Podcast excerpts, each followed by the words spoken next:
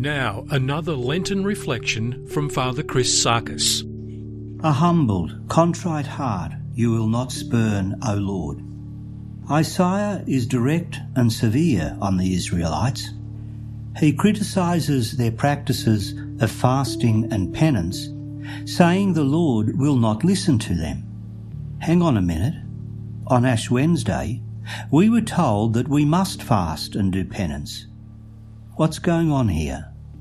The Israelites' practices of fasting and penance came from the Mosaic law that established a holy and worthy way of life for them to follow.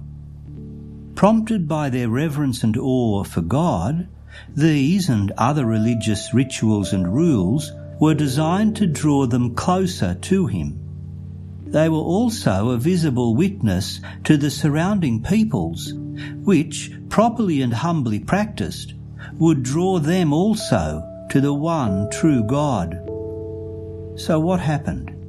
These practices, good in themselves, deteriorated to no more than tokenistic virtue signalling, completely emptied of their original purpose of leading them to God. They kept the rituals perfectly and then promptly went back to their old selfish and sinful ways. Ring any bells? Fasting and penance are good things, just like almsgiving, prayer, etc. God wants us to do these things and is pleased when we do. But they are not meant simply to make us feel better, superior, or prideful. Remember the Pharisee and tax collector. They are meant to change us and lead us to interior conversion of heart, as Lent reminds us. If these good things do not lead us to become holier, humbler people, and if they don't influence how we talk, behave, act, live, and treat others, then we need to read today's first reading again.